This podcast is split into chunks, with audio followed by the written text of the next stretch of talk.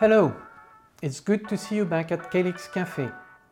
Today, I will be discussing the use of AI in medical imaging with my guest, Morris Panner. So let's get into it, shall we?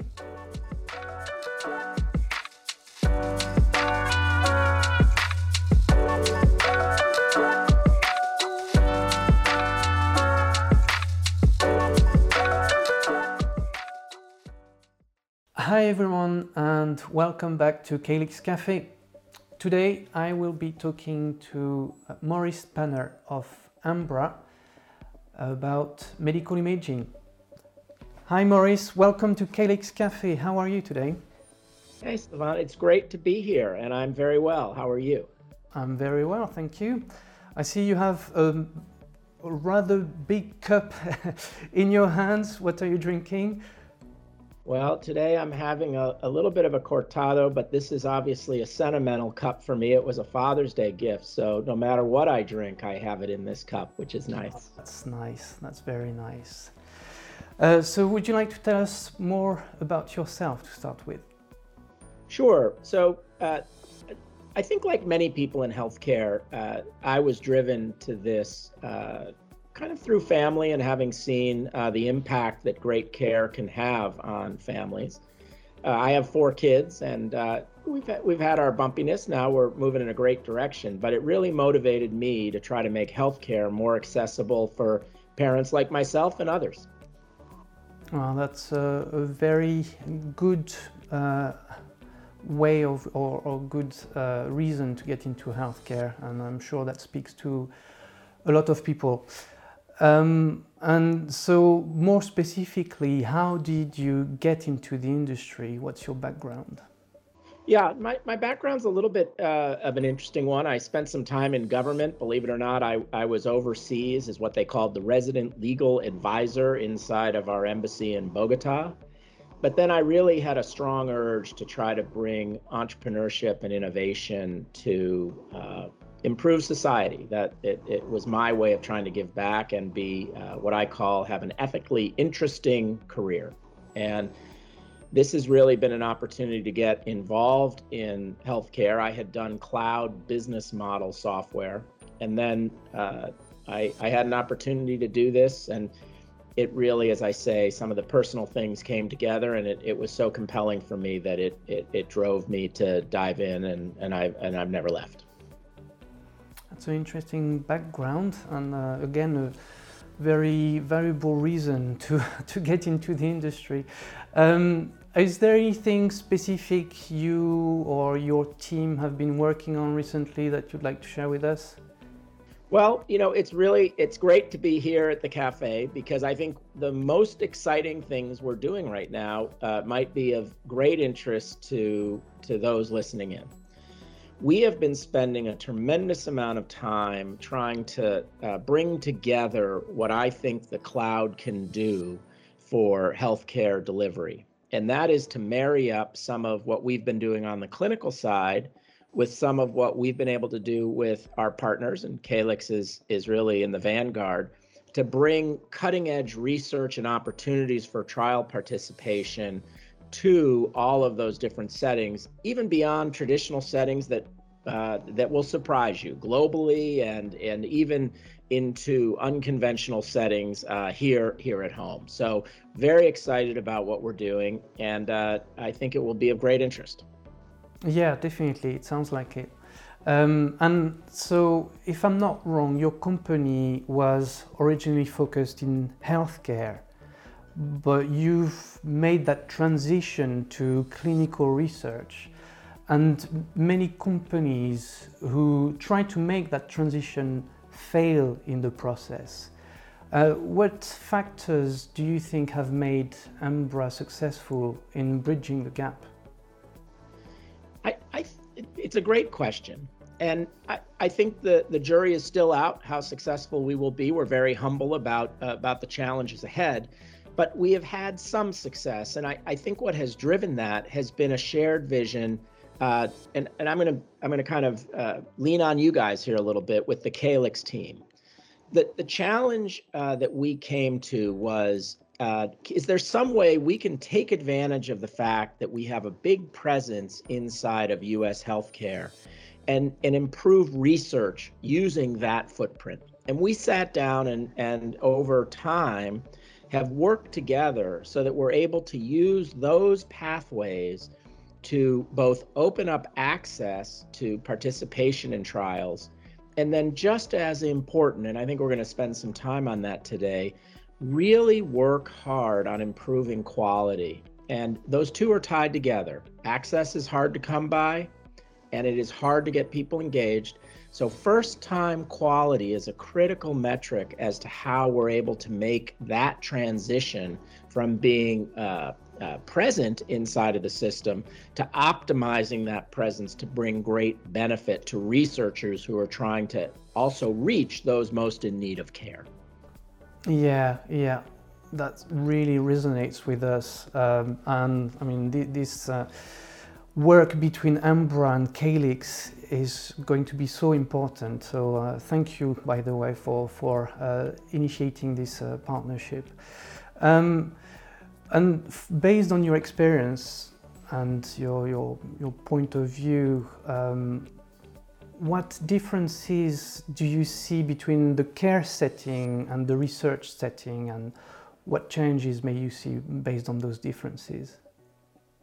You know, so then you make a great um, point, and you really set up something that I am most excited about in what's happening in healthcare writ large, which you are really starting to see the ability to bring real time uh, improvements based on learned knowledge in the care setting. And what do I mean by that?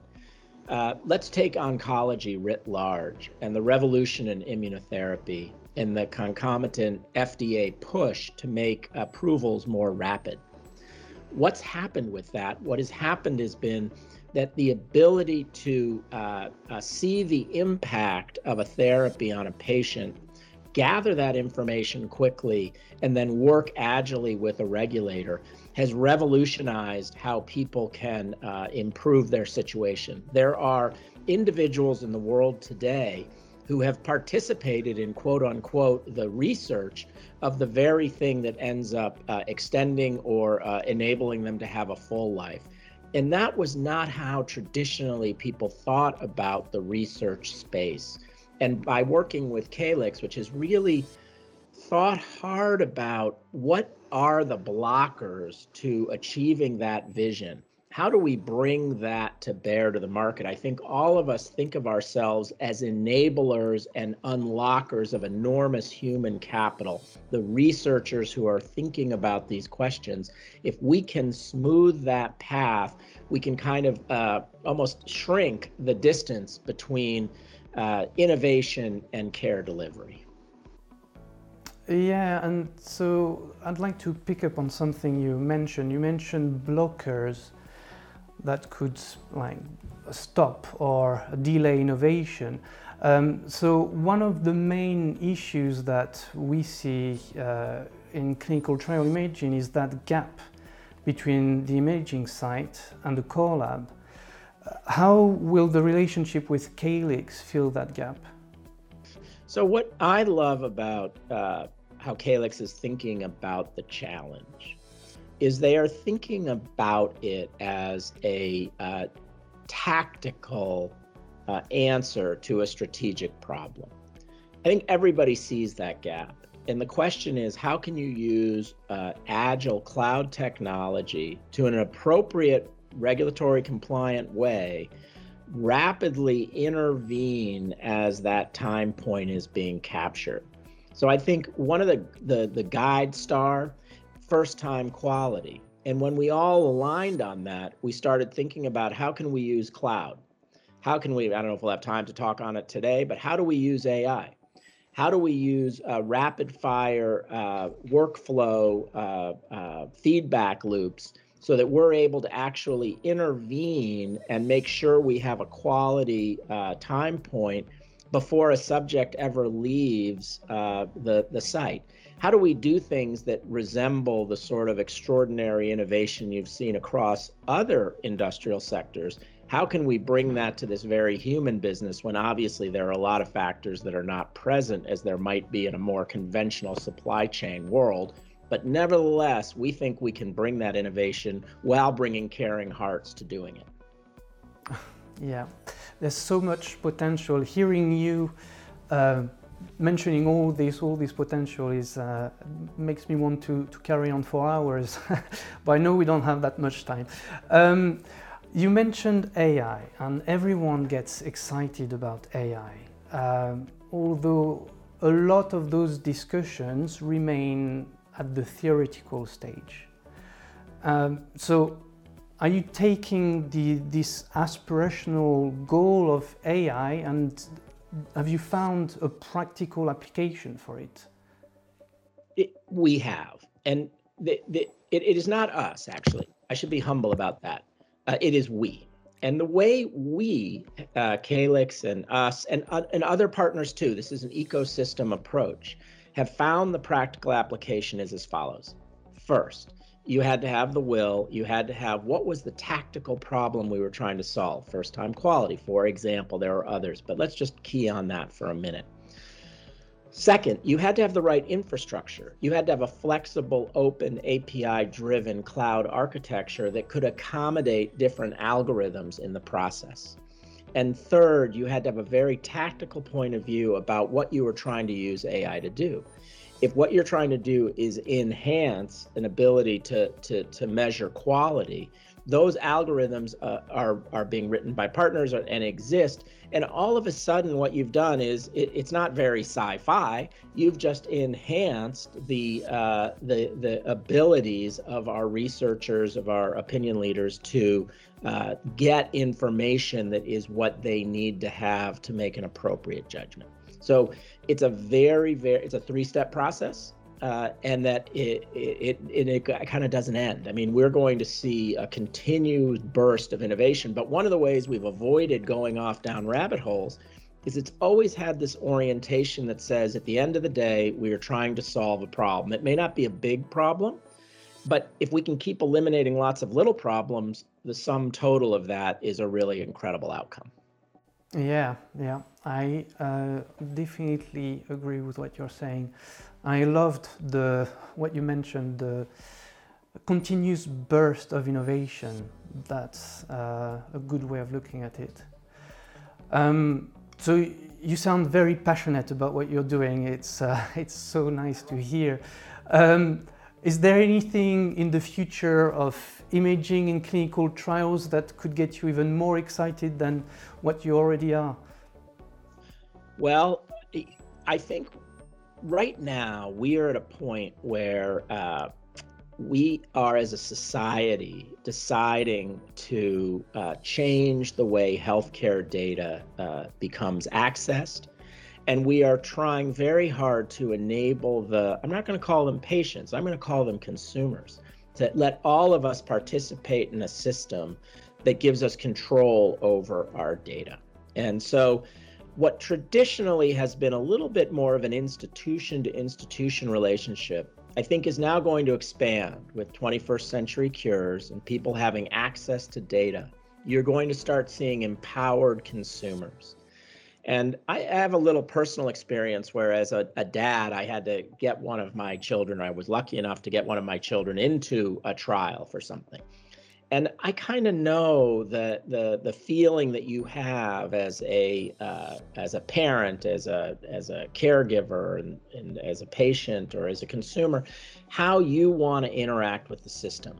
And I think we're just at the cusp of that next level, and it is going to uh, expand exponentially opportunities for engagement, patient engagement, and also for research progress. So I um, I don't know if I could be more excited because as you can see, I'm pretty excited already. But I think I will continue to remain as excited into the uh, into the future because of of these vistas that are just opening now. Yeah, and talking to you gets me excited about what's coming up. So thanks a lot. Well, that's all for today. I'm, i really appreciate your time. Uh, it's been very interesting talking to you uh, and to everyone who's been listening, uh, I'm sure you can feel the passion and you can see that there's a lot of potential for innovation. So thank you for joining us and see you soon at Calyx Cafe. Bye.